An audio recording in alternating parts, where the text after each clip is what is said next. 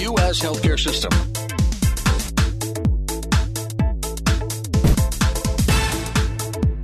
Welcome to Healthcare Now this Thursday evening. Hope everybody had a great day and a easy travel home. Maybe you're cooking a little dinner now and can listen to a show about healthcare.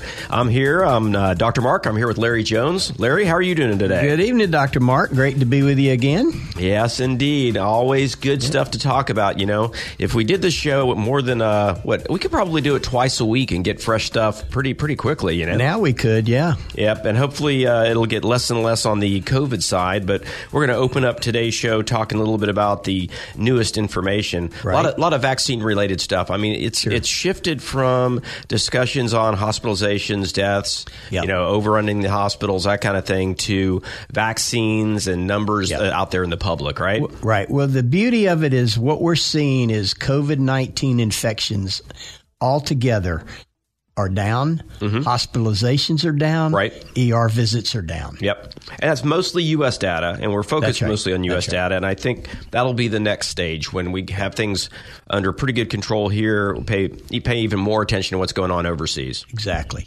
Well, the other thing too, I think is, you know, we were at one time, if you remember the numbers, we were getting 93,000 vaccinations a day. Right. It's down to like 16,000. Exactly. Exactly. It's a, like a, Yeah. thir- a fourth of where it Yeah. was. And so that, that's a combination of things, right? I mean, Yeah. it's it's we're seeing we're seeing a lot of folks that did get sick with COVID nineteen Omicron one, Right. And those folks are sort of quasi vaccinated in a way. At Right. least they have some level of immunity. So that's a big big number, and they're less likely to go in and, and get the shot, and especially if they didn't get the vaccine up to date. Up to that time, you know, they were unlikely to get that done as well. Exactly. But we do have a, a age group thing that has shifted. We do. Got some And- breaking news. Yeah, yeah. We talked about it a little bit last week, Mm-hmm. but but indeed, uh, Pfizer has put forth uh, a request for emergency Yes. use for giving their vaccine to six month olds. t- And, and essentially and up. So six months to four years is, is Exactly. our is our gap. Exactly.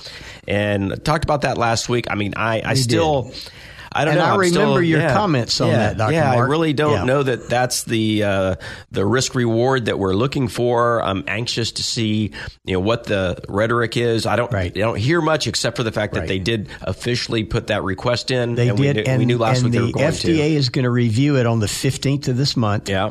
And then by the end of the month, they expect to have a. Uh, A decision. a of some decision, sort. yeah. Yeah, and, and then the CDC will weigh in. But I, I still I can't imagine we're going to get more than 10, 20 percent of these kids vaccinated. in fact, it's interesting you mentioned 10% because those are the estimates. Oh, really? And, Yeah, I, and I yeah, did. I it just was. pulled that out of the air because of how few Right. in the right, next stage right, group, right? But you know, there's one thing that I do want you to talk about for a second, doctor Mm-hmm. Mark. The dosage recommended for this six months to four years of age is three micrograms versus the adult dosage of 30 micrograms. Right. Can you speak to that? Well, I mean, it's just a volume. It's like when you get any type of dosing, it's not as straightforward as, let's say, a, a medication, like how much acetaminophen you would take, right? That's a per kilogram, you know, milligrams per kilogram. So here, they're really looking to see how little they can get and still get an immune system Some kind bump. of efficacy. Yeah. Right. And so right. It, it gets really tricky when you look at a six month old versus a four year old. There's there's a lot of difference Big there. difference there, yeah, And so each of these age groups, it's not like, you know, when you turn 18, suddenly everybody's alike. Right. But they're definitely different things, different age groups. And we really haven't had to pay attention to this Right. because we haven't had vaccines like this. Well, you know, it's interesting. Some people have wondered why did it take Pfizer so long? Well, evidently, this six month to four year old test has been in process for quite some time. Well, but it- they halted it because when they did the test in their case studies, the efficacy satisfactory level wasn't there. Right, and so, they, they didn't, they backed didn't know off. where the- they had to sort of look at different concentrations, and then again, you've got to get your sample size, and it's very difficult to get kids entered into studies. The parents are going to be very reluctant to do it. In fact, for most medications, the FDA doesn't clear things for children Right. because there aren't any such studies. Exactly. So this is a uh, this is a huge exception to what we've seen. Right. I mean, a lot of the other vaccines were sort of grandfathered in. and the processes were different. But Mm-hmm. and they this were is- this they is- were in very quickly too. yeah yeah. Oh, the, oh these vaccines. This sure. one, this one, f- four months to or six months to four years of age hasn't been quite as quick as many of the others. I wouldn't be surprised if it doesn't get Yeah. approved. Yeah. I mean, I think there's there's a lot more talk out there about the companies suggesting things like the third dose without any data. Yep. So a lot more people are concerned. Well, it's interesting you mention that because not only did they delay this because the satisfactory levels weren't there of uh, you know vaccine, Antibodies, yeah. but also they're actually looking at does this age group need a three part test uh, vaccination? Right. Three different doses. Well, I mean, they sort of looked at.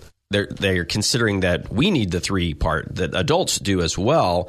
So they want to get ahead of that. Since they've got the study going, they can st- continue to measure antibodies. Right. But yeah, I, I'm, I'm not feeling it. I just don't think, I, I don't know. They may, it may be. I mean, there, there could be uh, politics involved. There's certainly money involved, but it just doesn't seem to be the, the group we should be going Well, after. Uh, You know, when you get to age four, you could be in uh, VPK, you know, pre kindergarten. Right. But six months to two years of age, yeah. who are you going to be around? Yeah, and, and and they'll say, well, you know, you'll see grandma and grandpa. Well, yeah, but if you're not elsewhere, you're not going to be spreading it around, Right. And what with the development of these lesser virulent strains, at least that's what we're hoping we're going to continue to see. Right. It's just the timing doesn't seem right. I don't know. I'm, Yeah. that- again, just my opinion, and, and, and we'll I- see I how get that. see how it Yeah. lays out. Well, you know, the other thing too, to go along with with your opinion on that, even this up to age 12, 5 to twelve, Yeah. we have barely reached thirty 30%. percent. barely. Yeah, that's why I th- I, am I- not even sure. I think it's like twenty eight Yeah, percent. that's why I don't think many people are going to run and Yeah. run and get this one. Yeah. And you know, it doesn't. It just doesn't uh, doesn't add up. And and looking at the pattern of the younger that we've gone, the fe- fewer people have had their kids get vaccinated. So uh, Okay. yeah.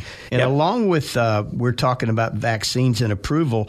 At the end of the month, the FDA approved the Moderna vaccine, yeah. which had previously only been available under emergency use. Right, so it was considerably behind Pfizer. Yeah. Mm-hmm. Um, in fact, they did not. It, they had asked for it earlier, and and when they approved Pfizer, they did not approve Moderna. Right. But the delivery of Moderna was still going on, so I, I'm not sure what the changes were there. There, there's no data that we've had pushed in our faces about you know efficacy Yeah. or side effects one versus the other. And to be fair, I mean Moderna is a lot easier to get around the world. Sure. Um, you know, you don't have to have, or even in the around the country, because you don't have the the, the refrigeration Well, the E issue. EUA was originally approved in December of 20. So Yes. it's been over a year that we've been operating off of uh, emergency use with the Moderna. yeah, and I think it, it's just a need base because remember in the very beginning, everybody was freaking out that we weren't going to have enough of anything, and so they gave emergency approval f- to two vaccines.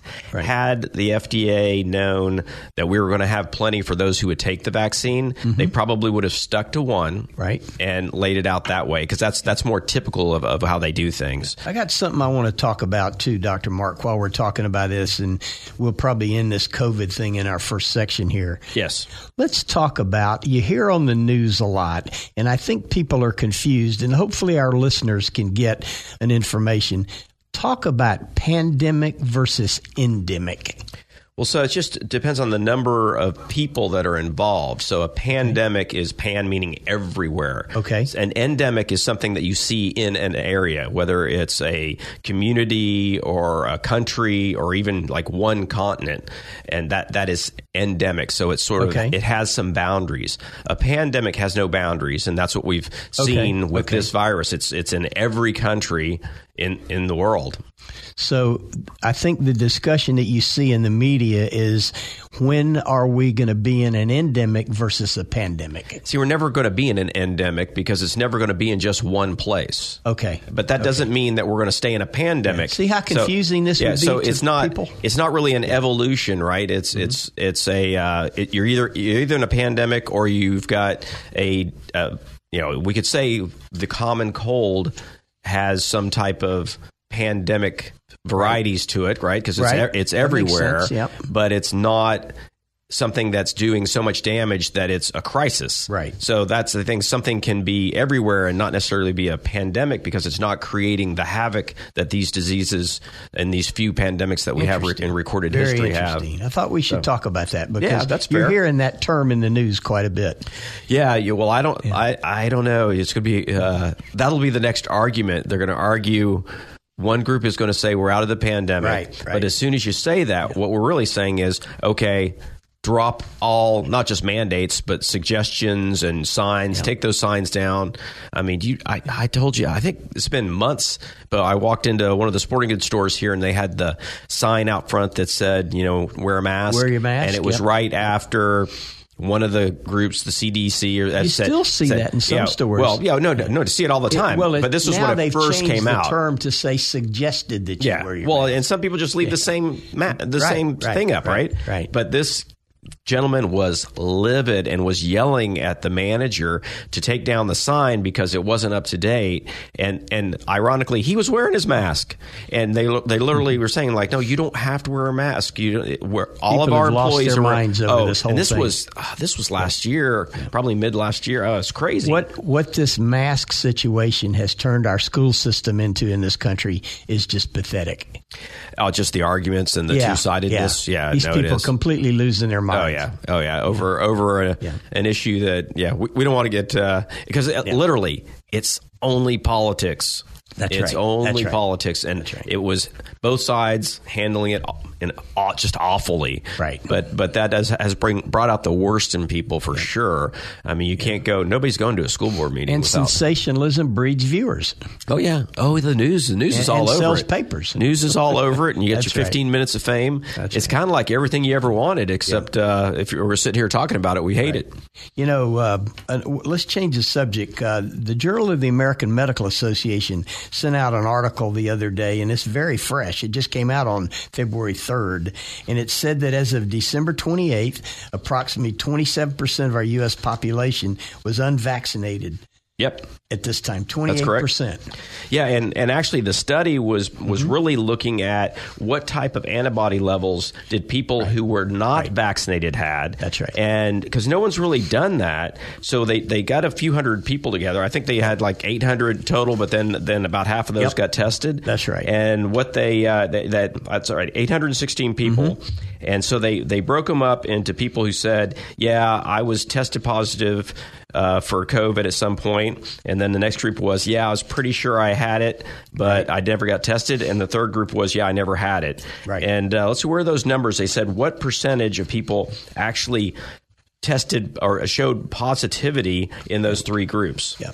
Well, you know, it's interesting when you talk to people, and y- you know, people nowadays don't ask whether you've been vaccinated or not, but They ask if you some have- they people ask do if you've had volun- COVID. yeah, but some people do volunteer. Sure. And their comment is, "Well, I don't need the vaccination because I've had it." Right, right. You know, and, and and this that's what study, this study's about. Well, this study is just detecting the antibodies, not necessarily just saying how many antibody, you know, what level it is, because we don't really know what level you need for immunity. But maybe we'll talk. Uh, yeah, we'll we'll probably pick this up next Okay. week because All there will right. be more information. But uh, let's take a quick break, and uh, when we come back, we'll we'll start on something fresh. You're listening to Healthcare Now, the truth about U.S. healthcare. Our website is healthcarenow.us. You can email us at follow us at healthcarenow.us. But Dr. Mark will be right back. You're listening to Healthcare Now, the truth about U.S. healthcare. We're going to a break, and when we come back, we'll continue our discussion on all things healthcare with Dr. Mark and Larry.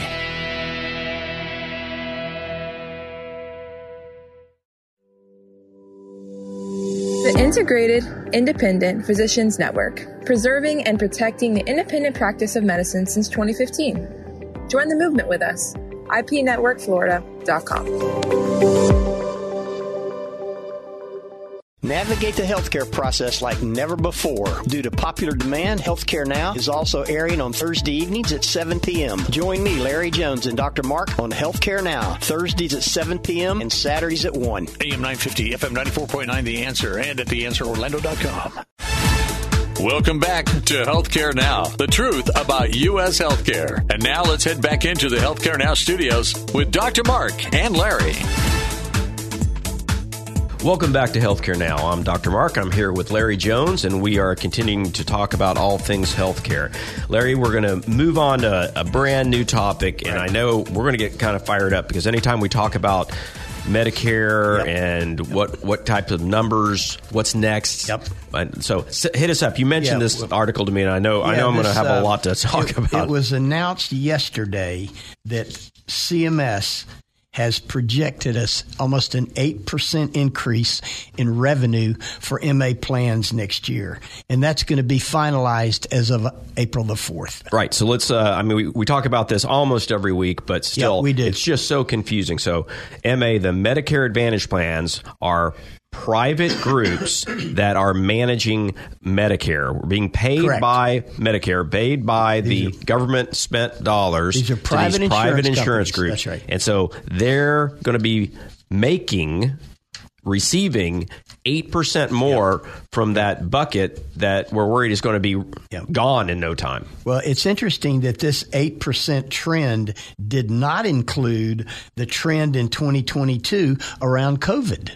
No. So It's that was that's just strictly- strictly Pure cost. pure cost. Yeah, yeah.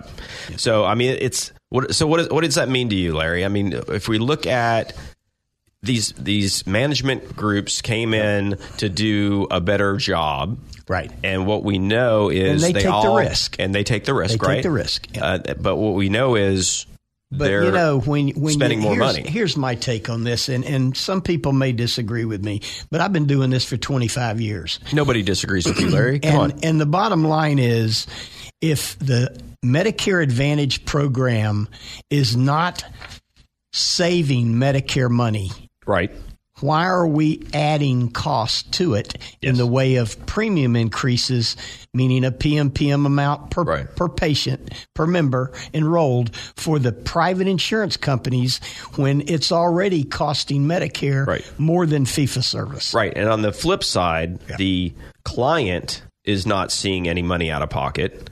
And so that was the idea is is these companies come up and say, "Listen, we can make this zero sum that it's not going to cost your clients, but it is costing your clients because we're paying on the front end through our taxes." Well, if we're to talking support about the whole thing. Medicare uh, trust fund going bankrupt by Right. 2026, This is just and gonna yet we're speed it talking up. to- exactly. No, That's no my- question. That is my exact point, Dr. Mark. And so this goes back to why do we have groups in healthcare that are, are allowed to take it to the bank when healthcare in general is, is getting crushed? Why do we have pharmaceutical companies that want to make $8 billion Right. on, on, a, on a new drug? Exactly. And yeah, I, and I get it. Okay, this is, we're, it's great. I'm fully on a capitalist Of course. society. I, you know, I'm a businessman. I, I love it all. But healthcare is different, and, And that's these are not that's not coming government from me. taxpayers' dollars. Well, and the government has told Yeah. caretakers that healthcare is different. That, that we cannot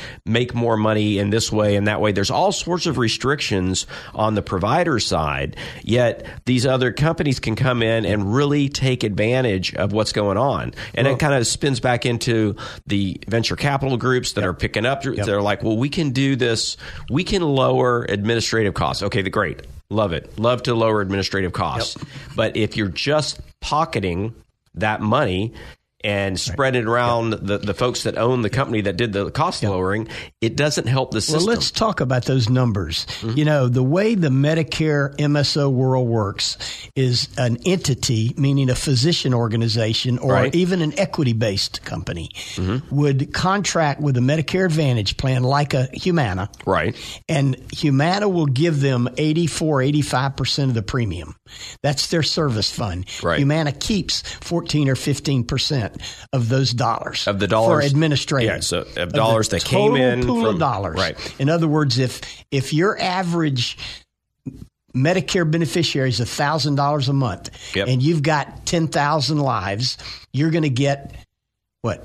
Oh, you're, you can't Thousand ask me times to you, you can't ask me to do math. ten but- thousand times a thousand. yeah, You're right. going to get hundred thousand dollars a month. Yeah. You get eighty Million, eight- but yeah. a million. Yep. Yeah, hundred million. So you get eight hundred and eighty-five million of that. Medicare keeps fifteen million. Yep. Then the MA, the MSO plan, the Medicare Service Organization, who is completely at risk Right. for those eighty-five percent. Then they divvy it out to their doctors and decide how they're going to pay them. Right. Right, so And they're safe. I can tell you that 20 to 30% of those dollars are profits for the MSO. Right. I know that for a fact. Yeah, no, Dr. you see Mark. it all the time. Sure. Yeah. Yeah, that's what they're looking at. And they're, yeah, they have costs, but it is, it's sort of like, w- we're, ta- we're going to take care of this because we're going to manage it. And what they're really just doing is setting the money aside. Mm-hmm. now, there, there may be some efficiencies in their system. Uh, they may be saving stuff. Yep. And, and I think that, you know, we're, we have learned enough about following up on the quality of care and make sure that's not getting cut. Exa- oh, yeah, But there's at the end of the star scores day- and all that. Yeah. Yeah. At the end of the day, there's got to be a better number for the maximum amount of flat profit they show. Well, here's the loophole, Dr. Mark. You know, we talk about 85% percent Mm-hmm. of healthcare dollars in small group and 80% in large group have to be spent on Right. claims. Yes. So the Medicare Advantage plans go ahead and give them that 85%. Yeah. But then there's no control over how much of that 85% is actually spent on patient care. Yeah, yeah. So they get yeah. There's right, the right. difference. Yeah, there's the difference. So it's There's sort no of, regulatory. It's a, it's, a, it's almost like a uh, shell organization. Exactly. Yeah. So it's shell So you see the corporation. Yeah, uh, difference there. Yeah. But it is. But we've seen, and and it becomes really misleading because the other big piece of these Medicare Advantage issues is is their lack of coverage in the hospital. Yeah. The amount of money that's going to come out of pocket for these folks that are like, oh, well, I've got a Medicare Advantage plan, and you know, we're not it, it does work correctly for some people, but they need to be prepared in case there's a hospitalization involved, right? Right. Well, here's the the side from uh, Medicare that actually works. Mm-hmm. If they capitate this, Medicare CMS knows Yeah. what their cost is going to be. Right. It's not going to go up. Yes. But then they don't have any control on how those dollars are spent after that. How much becomes profit? Yeah, yeah. yeah, yeah. So so they do. They have to I mean, I think that's the answer is there needs to be a max amount that is actually going into the profit side right. and the rest goes back into the system. yeah. And it's just is that ever going to happen? I'd I'd say no because you've got a totally privatized business Yeah. working with a government contractor. Yeah. Well, look at it from a business standpoint. If you're a businessman and you know that your budget is going to go out of business in, let's say, four years, Right. and you, there's an opportunity to rein in 20 to 30% of your cost, Yeah. why isn't CMS looking at this? Yeah. Oh no. Uh, Well, I'm sure groups are looking at it, but it's gonna it's gonna scream out socialization of medicine, right? Well, I there mean, was actually uh, there is a new program aside from the uh, Medicare Shared Savings Plans, Mm-hmm. the MSSP ACOs, called the Direct Contracting Entity, Yeah. and that's a new entity that just started this this past year. And the s- head of CMS has actually said that she's going to look into this to see if the dollars are being spent appropriately. interesting. Yeah, so they could are looking at they it. are looking Yeah, at it. yeah. Yeah. Well, I think the the other piece is the groups that ha- own these or run these MA programs. They're big groups. They're big lobby groups. Huge groups. Um, you know, you've got. Yep. I mean, you know, all all our. Blue Cross Blue Shield, Yep, all of yep. you know, Cigna, Cigna, and Humana, Aetna, Humana, I mean, they're- United is one of the largest. uh, Yeah, I think it is With AARP, maybe the largest. they are Yep. the largest Yep. Medicare. So Yep. they've got Yep. they've got that too. So it's not it's not just about somebody you know in in the administrative offices not recognizing what's going on. It's that there are they are there politicians there making sure that you don't talk about it. So it is. It's not a conspiracy se- and- and- theory. and I I mean, will- it's, it's fact. Yeah, and I will tell you the reason we brought this up today, this 8% going Mm-hmm. back to the MA plans. If you recall, January 1, Medicare beneficiaries took a 14.6% increase Right, and it didn't in get what knocked they down. pay for Yeah. Part B. Yep. Right. So how how can people continue to do that? Particularly if you're on a fixed income. Yeah, and, and- and particularly retire. since we know that the bank's going to be empty soon. Yeah, I mean, you know, it exactly. is. No, that, there's got to be. Although, as with many things and in healthcare, it doesn't seem like we get true change unless there's a complete failure. Well, it's the lobbyists that make sure that change doesn't happen. Yep, they're, and it they're protects getting, yep, their they're moving a lot of cash to make protects that their sit. interests. Yeah, no, that is Yep, that is yep. very very true. Yep. All right, well, let's jump on to something. I think we, it's like we almost need to take an early break because we're both I getting know. kind of worked up about I got this. worked up over that Yeah. one, Dr. Mark. So let's jump into uh, some innovation and technology discussions because those are a little more positive, right? Yeah, you know, Magellan Health and a company called Zipline, an American product delivery company, are partnering to deliver prescription medication via drones, Dr. Mark. Yeah, that's How going to be cool is interesting. that? I don't know. Uh, I mean, I can think of a lot of really funny jokes that could go along with. Well, you know, the that, first one but is Is the drone going to knock on your door and tell you your prescription is here? I, I don't, I'm just thinking how many people are going to shoot drones right out of the air as That's they're coming right. in. That's Yeah. right. Well, I mean, Amazon has a couple of test sites that they've been doing zone Yep. drone Yep. delivery, and since that was announced, I haven't heard boo about Yeah. it. So I don't know. I Well, don't know they how it's got going. pill pack. You know, that one's working. Sure. Pill no, no, pack no. But I mean works. the, the drone delivery. Oh, the drone delivery. Because they, they're doing Amazon's doing drone delivery of product in different areas to test it out to see if that's a good way. Well, a couple things. Deliveries are expected to begin this year, starting in North Carolina, and Zipline estimates that their automated delivery protocols that they can deliver meds to patients in 15 minutes. Yeah, we got. They're going to have more things to because it's a numbers game. You can only put so much of those birds in the air in the same time. right. That's and I mean that's why the FAA has gotten involved in in drones because you know if they fly in certain areas, altitudes, or they're a Right, certain right, size, right. you actually have to uh, step up what your certifications are. And then, you know, going back to our conversation on Medicare, what hit me when I saw this about uh, the drone delivery of meds is that going to drive the cost of meds up? Somebody's got to pay for this technology. Well, it may you probably argue that it's cheaper than than you know the, a- the other than a method, person yeah, delivery. the in person Yeah, delivery yeah. with trucks and whatnot. I mean, it's definitely still a delivery piece, Right, But I just you know I don't see how you scale it.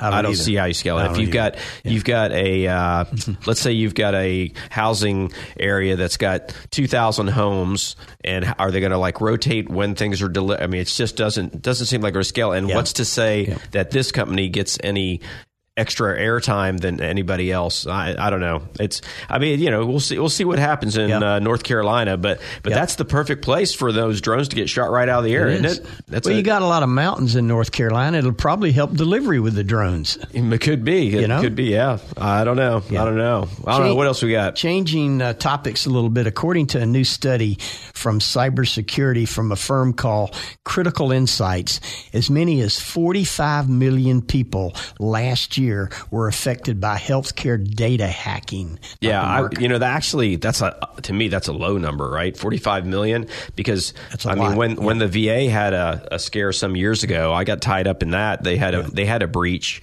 and they were well, millions in just four in the years, VA. it's tripled. When Yeah. you say in 2018, that number, according to this study, was Mm-hmm. only 14 million. Wow, that's amazing. That's amazing.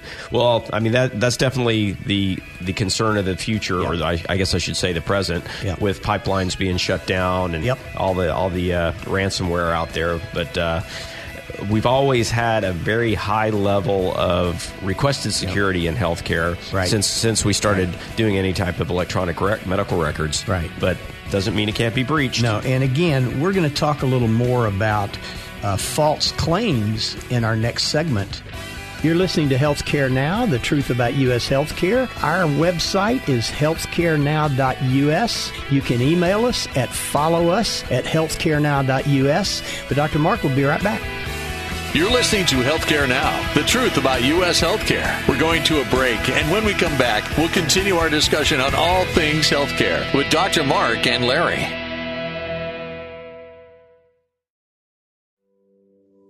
The Integrated Independent Physicians Network, preserving and protecting the independent practice of medicine since 2015.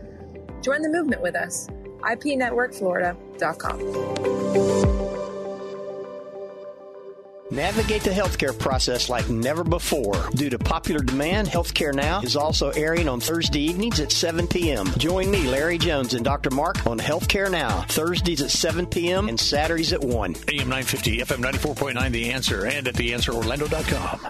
Take the answer with you wherever you go. TheAnswerOrlando.com. Tune in, iHeart, and Odyssey.com. News, opinion, passion on the go. AM 950, FM 94.9. The answer.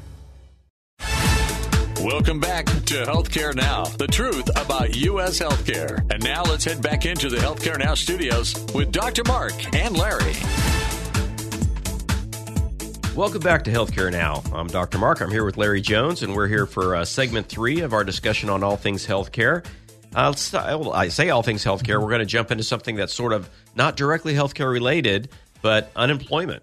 So here, Well, that's Yeah. stress related. It is definitely stress related. I tell you, every time I talk about unemployment, I mean, there, everybody can jump in, no matter on which side you are, whether you're a business owner or you're a consumer. Yep. And we've seen, you know, there are help wanted signs everywhere. But interesting stats: unemployment st- statistics are they're really tough to follow because they're by definition it's how many people who are unemployed that are looking for work, right? Well, it's also a records keeping thing. Sure. So, based on how many people applied for unemployment versus how many people got on the ra- the the rolls of the uh, IRS as Yep. far as income tax. Yep. So so it is. It, it, it we see the numbers all over the place, but in Central Florida, right here in the Orlando area, Mm-hmm. Yep. it's reported that it is now lower than four percent. Amazing. Which well, it is amazing, except I still don't believe it because you know there's still. I guess if there's if there's a lot of job opportunity out there, it's going to drop that number, right? People are going to be able to get jobs, Right. but at the same time, there are just a lot of people still not working Yep. because they choose not to work. So right. we'll see. They're still getting the incentives from the federal government. Right, I, they're the li- living off of some of that. Yeah. So I don't, I don't know. So four percent, you know, we're going to celebrate any bit of good news. Sure. but but the other the other piece that was very interesting is that Mm-hmm. it's predicted that 200 new employees move to the Orlando market per month start over the next two years. Every 200 day for the per next month. two Every years. day? Yeah. No. Oh my gosh. Every day Every for day, the next that- two years. Yeah, so that oh man, that Can just you seems imagine?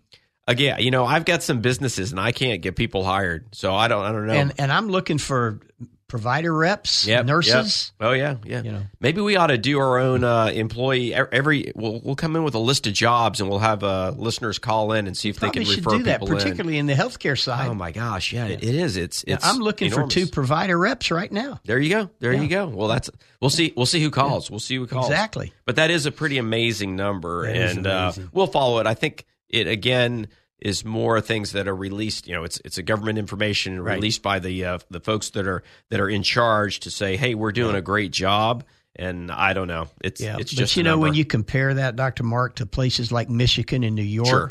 and some of the northern states where unemployment is high and there are no jobs. Yeah. uh, we are so blessed to live in the Orlando Central Florida market. Yeah, there's a lot of It's just a advantages wonderful here. place to Yeah, live. it, there really there really are a lot of advantages, and the and the workplace is definitely definitely one of them. Yeah, So talk about Walmart. So Walmart will soon their employees are going to uh, have an AI platform, an artificial intelligence platform that can recommend that uh, you know what providers will give you the best outcome. Right. And so this retail giant giant is partnered with Health at Scale, Right. which utilizes. I'm not familiar with that no, company. I'm not, not at Yeah. all. And so, yeah, Health at Scale, kind of a clunky name there, which utilizes uh, machine learning to give personalized recommendation about which provider a person is best suited for. Right. So this is an, this is completely new. I don't know that I, I don't know that anybody else is doing it. I haven't heard of anybody that was.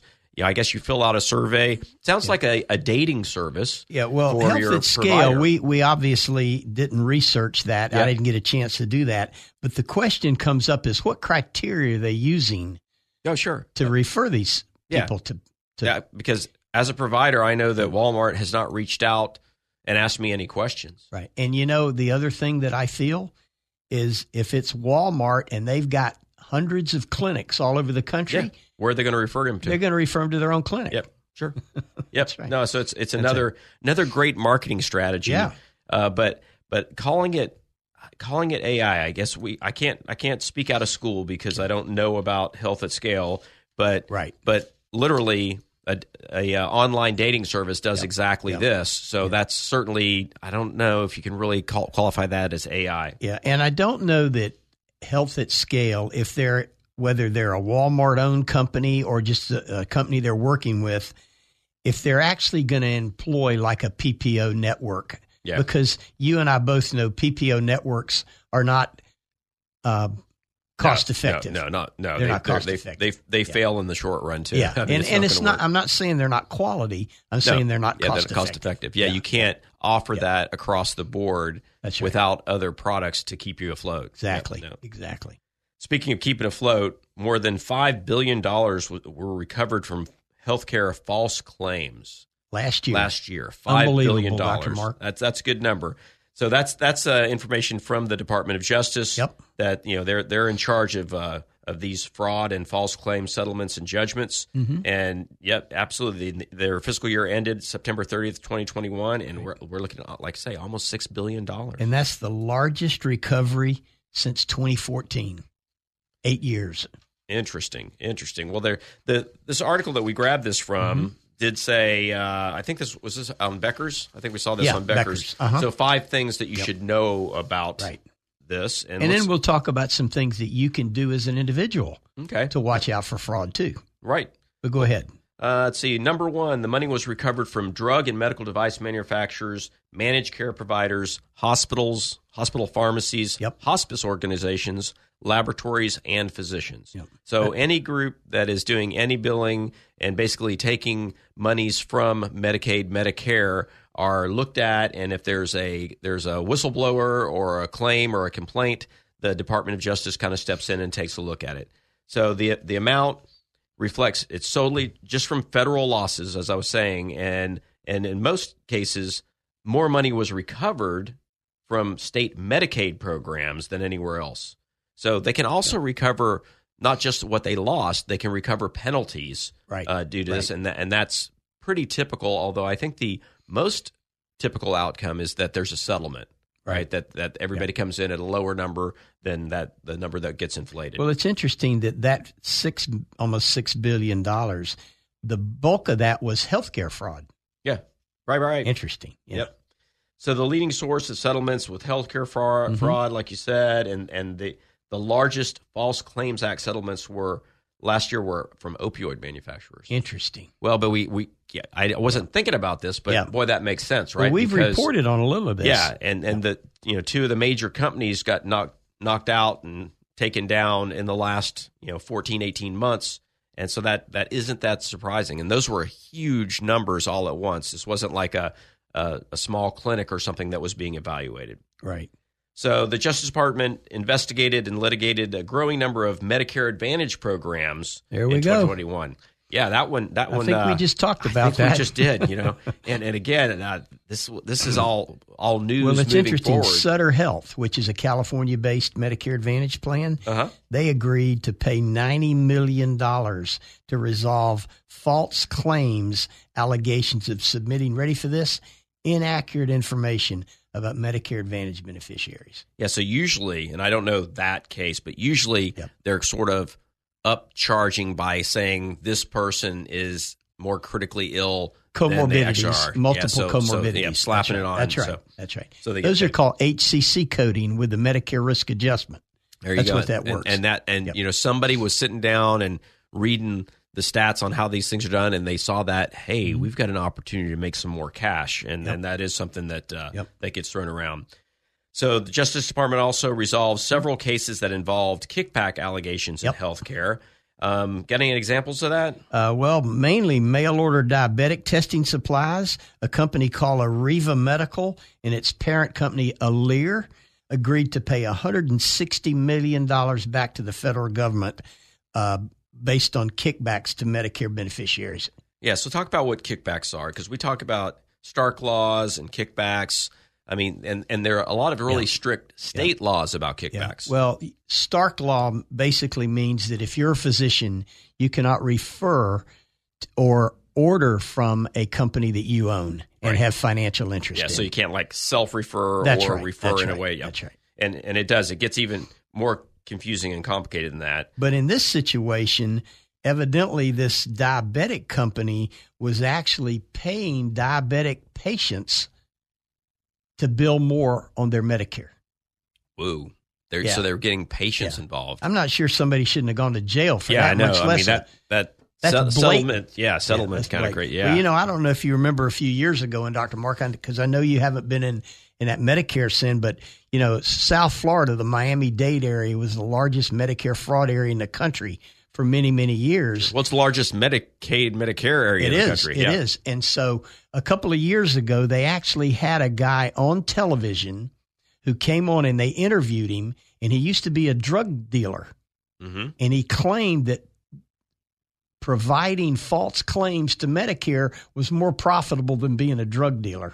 And less likely to get shot. and I'm in a guessing. two year period, he billed over $20 million to Medicare using home health and a blank, um, a blank account or something. well, yeah, not a blank yeah. account, a blank address, Oh, really? a vacant lot as the address. oh, man. And because 90% of Medicare claims are adjudicated automatically Right. for two years, he got 20 million. Now he's going to jail, Right. He got caught, but, but uh, he $20 said it million was very later. valuable. Yeah. man, that that's that crazy? insane. That really that really is crazy. Jeez. Yeah. I don't know. We uh we definitely hear our share of these cases, but when you look at these numbers, I'm sure there's a lot of small cases too, but just uh but the big ones. the- well, the this big ones. Alere, you know, that we're talking about with the Medicare drug or diabetic testing, they agreed to pay almost forty million dollars Yep. in in uh, fees. Yep. So that so those big numbers add up to that six billion pretty quickly. So but you know, that's- that's Dr. really Mark, the interesting. question is this is, I think, for our listeners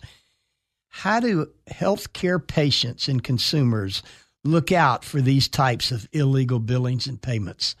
Well, it, I don't know. It's it's completely masked from the patient, right? I mean, I guess if you're looking, you have to be Yeah. pretty up on on what these codes are, That's and right. and I just wouldn't imagine any individual or any any number of times they listen to us on the on the radio Yep, that yep. that they're going to actually be able to say this is how to how to but, spot but it. let me mention some things. You know, there are some things that, that people can do. You know, you get what you call an explanation of benefits. Yep, the E Every EOBs. time you Mm-hmm. bill, uh, anybody bills for you, whether it's commercial, Medicare, Medicaid, it doesn't matter. And the key is when you look at that EOB, you ask yourself, did you receive that service? And did you receive it from the provider that is indicated on that E EOB? yeah, I want to make sure it matches up. Yeah, Sure. Yeah. And then the second one is be wary of phone calls, text messages, and emails. Don't answer these things.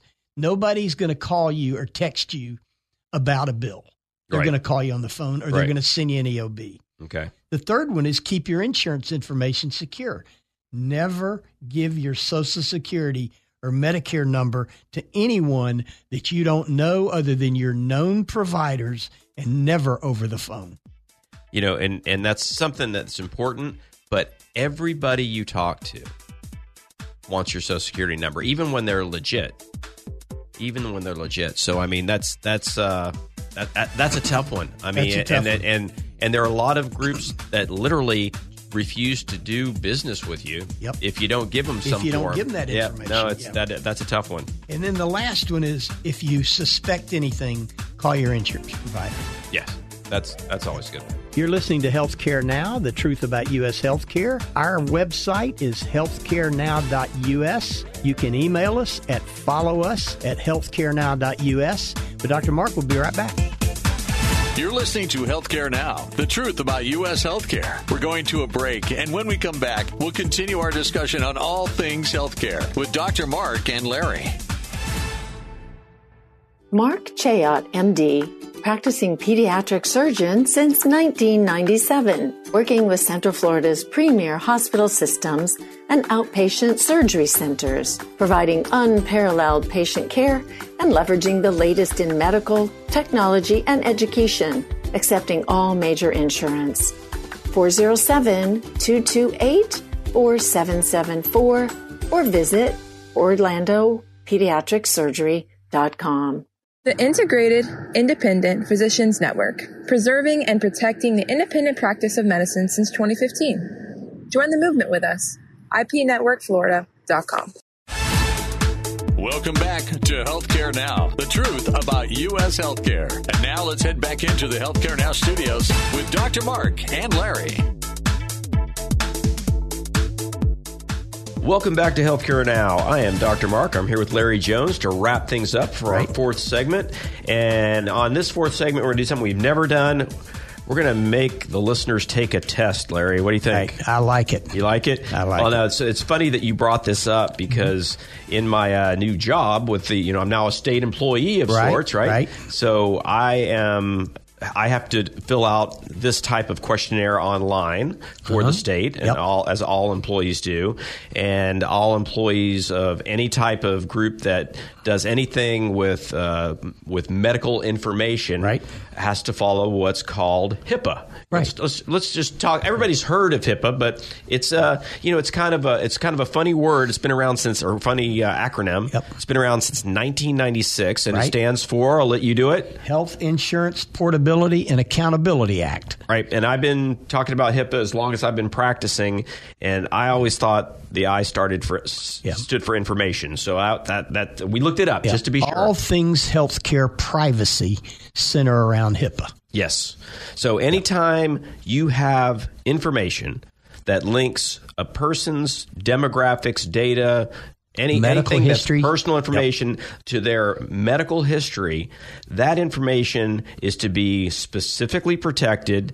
You have to make sure it can't get ripped off. That's right. Um, you need to make sure that you don't leave a chart open on your desk where anybody can walk in. That's like on the small scale. Right. And on the big scale, these huge companies and things like the, the VA Mm-hmm. that have all this information on computers, on you know, in the cloud, on servers, it has to be protected. And and it's interesting, Dr. Mark, that we're going to talk about this and I want you to go through this test because the people that actually manage all that information you're talking about Yep. have to be certified, tested and approved under the HIPAA laws yearly. yearly. Every, year. And, and then when a, when some a new employee comes in, you have to test them with that. That's part, of, exactly. part of their coming on exactly. board. Why don't you go through the test? Okay, but I'm going to ask you do you do you have the do you have the correct answers? I do. Okay, thank goodness. all right, all right. Number one, penalties for committing fraud, waste, and abuse may include the following: conviction or criminal conviction and fines, imprisonment, civil prosecution, loss of license, and exclusion from federal health care programs. True or false? That's easy. It's true. You bet it is. That that and there's waterboarding is not on Yep, there. So that's, it. that's right. Okay. Number two, fraud occurs when a healthcare provider inter- intentionally submits a claim to the government for payment for a service that was not performed. Obviously true. Yeah, that's right. We, we were Yep. just talking about We that. just right? talked we about just it. talked about Yep. that. And uh, I don't- it doesn't, I don't know if that fits into the HIPAA part, but but Yep. it's definitely true. That's right. Number three, and there's only 27 of these. No, I'm kidding. There's there's only 10 questions. Only 10 questions. Right. Number three, only physicians can commit fraud for government paid claims because they are responsible for all billing coming into their practice. You know that's false. That's false. Because they're going to blame everybody all the time. Anybody that provides health care and bills an insurance company, the federal government, or anyone else. Yep. yep. Or it's access to that information. That's right. That's right. It's not just physicians. Yep. Number four, as a representative of our group, Right. it is your responsibility to report any potential incident of fraud, waste, and abuse to your office manager, physician, or the PTMSO for compliance Yeah. hotline. Yeah. What's the PTMSO? Physicians Trust MSO. That's our own Oh, okay. MSO. Okay, That's so what I'm this sorry. test Yeah, is. I would've left For, that. in other words, any MSO that you're working any with. MSO. Yeah. So, and that is, of course, two. Of course, true. Of Yep. course, true. All right, number five. Halfway through, there is a non-retaliation policy where individuals raising complaint compliance concerns shall not be subject to any retaliation unless done maliciously. Absolutely. Seems like that should be true. So Yep. Mm-hmm. we want to make sure that people are are our own. You know, they're they're surveying what's going on around them, and if they see something wrong, they say something about it. Number six, if a healthcare provider or office knowingly submits a claim to the government for payment, even though services have not been provided, it's considered a false claim. True. Got to be, That's got to right. be. Yeah, this is pretty. This is not a difficult thing, but again, But it's, it- it's what to it's- make people think about what it is. It, do- it's not and about and getting it it's right or given wrong. our viewers an idea of what happens behind the scenes in healthcare. Yeah, the next test is going to be a lot harder. Yeah, yeah. Number seven, waste is the overutilization of services and or misuse of resources, resulting in unnecessary costs to the Medicare program. That is uh, not true. Nope, nope. No, no, no, that is true. Okay. That is true. Uh, the issue there is what we talked about earlier. Uh, how the money's yeah. split up. So, so this would be something that we might want to use this against some of the discussions we were having yeah. early Waste today. in the definitely event. could be overutilization. Yep. In other words, you know, one of the things we do in va- this really number seven goes right into value based care, Dr. Mark. Yep. How do we keep people out of the ER that don't need to be there? Well, and That's and- a good example. And how, when, when groups do this, how do you differentiate between just poor management Yep. and criminal management? Right, right, And you So know, that's a- even that's the a tough one. payers, when we get our quarterly reports and we have our joint operating committee Uh-huh. meetings, every quarter they'll tell us, well, you had 60 inappropriate ER visits, Right. or you had 50 inappropriate readmissions. Right, right. And you know what that means. That means they didn't need to be there and they could have been handled with a different, with their primary care physician. Absolutely. Absolutely. That's what we're talking about overutilization. that's over, that's overutilization, Yeah. Mm-hmm. but not.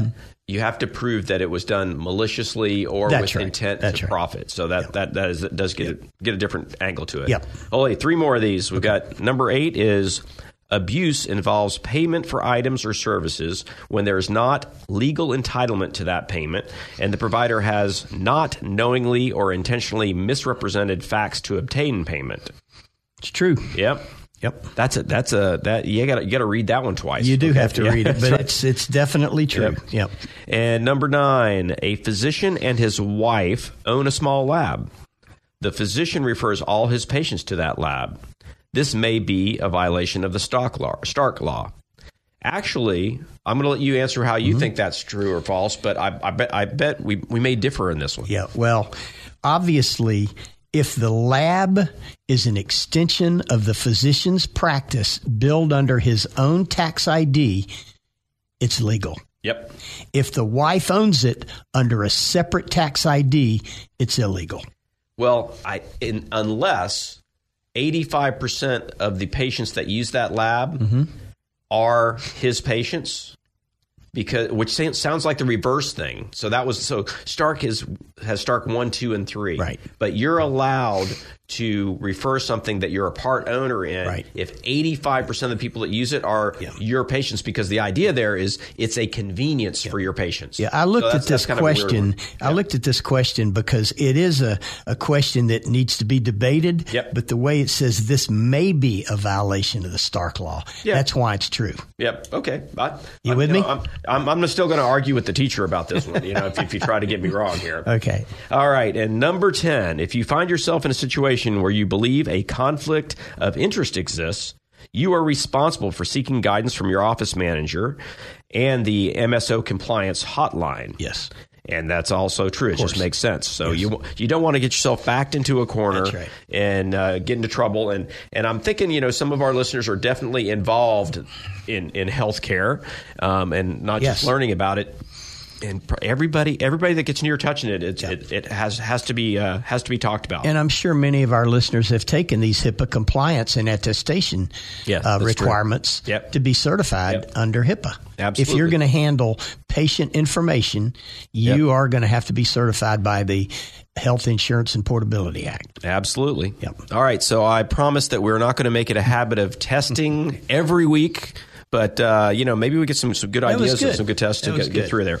Let me mention something else here. There was a big article in the uh, Orlando Sentinel this week. Florida Blue, which is the Blue Cross Blue Shield of Florida, Mm-hmm. under their holding company Guidewell, their parent of Florida Blue, announced this past Tuesday that they acquired Triple S Management Corporation, the leading healthcare company in Puerto Rico. Yeah.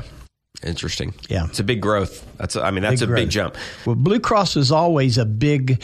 They had a big uh, footprint in In- in yeah. Puerto Rico, Right. but now they even have a larger footprint. Now, was it Florida Blue in Puerto Rico before? Uh, no, it was Blue Cross Blue Shield. Yeah.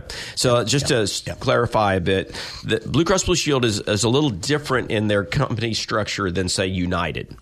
So United Yep. is United that's right. That's from right. sea to shining sea and The wherever Blue it is, Cross right? companies. Each state is an individual Yeah. company. Or region. I think some of them cross over states. They do. So well, like, Anthem actually owns fourteen Blue Cross right, states. right. Yeah. So you- so it, so it's a little different. So this one is Florida Blue, which you know is, is based here in Florida and is now reaching out and taking over some healthcare responsibilities in Puerto Rico. So, I mean, it makes sense. I mean, it's still it's still kind of a regional thing, but it's big dollars. Well, the CFO, a guy named Juan Chaluja, VP of Commercial Markets uh, and Analytics for Florida Blue, he made this comment. He says, We have a commitment with this acquisition that means a lot for Florida and for Puerto Rico.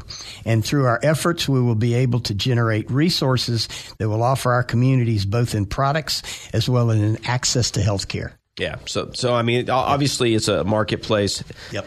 that that is ripe for looking at. There's a there's a lot of healthcare rebuilding going on down there. There's still a lot of areas that are in deep deep need.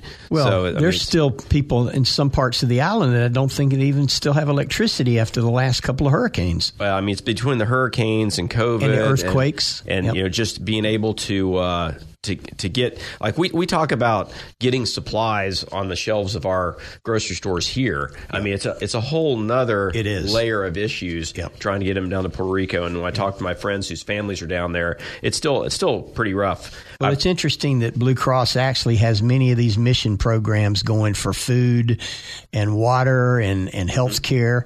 And many of our physicians right here in this area, Dr. Mark, go to Puerto Rico, they go to Haiti on these mission trips, and they'll spend 10 days down there or whatever doing great thing to do. practicing their specialty. No, we do. I, we talked to. Uh, Talk to You the med probably students know a many lot. that do yeah, that. Yep. Uh, yeah. Ha- Haiti was my place to go, Okay. and uh, the uh, but there's so much need out there, and we we do talk to the students a lot about this and about how you know making that a part of your profession uh, goes a long way. I mean, it's really it's incredibly rewarding to be able to to go to these areas and help out the individuals. You can't, you can't really help the country and that's not the point right it's it's trying to help the individuals that you come in contact with so Well, it's really interesting. super you know, important. Florida Blue in Florida, they are the largest commercial carrier with over 4.3 million lives just here in Florida. That's basically 20% of our entire state population. Well, and well- the thing that I wanted to say is, you know, you hear about to uh, much is given, much is expected. Yeah. And, and that's in Responsi- the that's Bible, as you know. responsibility. Mm-hmm. I I really believe Blue Cross is living that out in this scenario. well yeah and and that's one of the things why when i pointed out that blue cross blue shield is different in different areas and they do have different personalities like any other creature of that sort right Right. and uh, but it is has been interesting because when when the uh, aca basically dropped all plans They stayed with it. they stayed with it. That's they were right. the only That's ones. I mean, there was a period of time as about as three a- years. Mm-hmm. Yeah, as an independent business person in my practice. Good point. The, the only thing that I could get underwritten for was Blue Cross Blue Shield. right. And Well, actually, up until last year, Yeah. they were the only, Only ones plan on the offered ACA. in Seminole and Orange County here in the Central Florida yeah, area. yeah, so it's it's really really interesting. Well, I tell you that about wraps up the show for today. Yep. Um, again, it was a monumental day. We talked. We actually took our first exam. Yep. I, th- I think I only got about an eighty percent on that. I'm going to have to tell You did I'll tell okay. I did okay. but I'll argue the ones that I missed Next But- week, we're going to talk a little bit, and we didn't get to it today. What does the hospital of the future look like? And we're all going to also going to talk about some very large mental health processes that have been done here in this country. All right. Look forward to it, And, Larry. and to tie that together, the mental health, the Starbucks of mental health. oh, the Starbucks of mental health. Yeah. Now, now even more interested. Okay, We'll see you next week. See you next week. Thank you for joining us today on Healthcare Now. To find the answers you're looking for or have a question, you can reach Larry and Dr. Mark by emailing your questions and comments to follow us at healthcarenow.us. And we'll continue our discussion same time next week on navigating our complex healthcare system on Healthcare Now.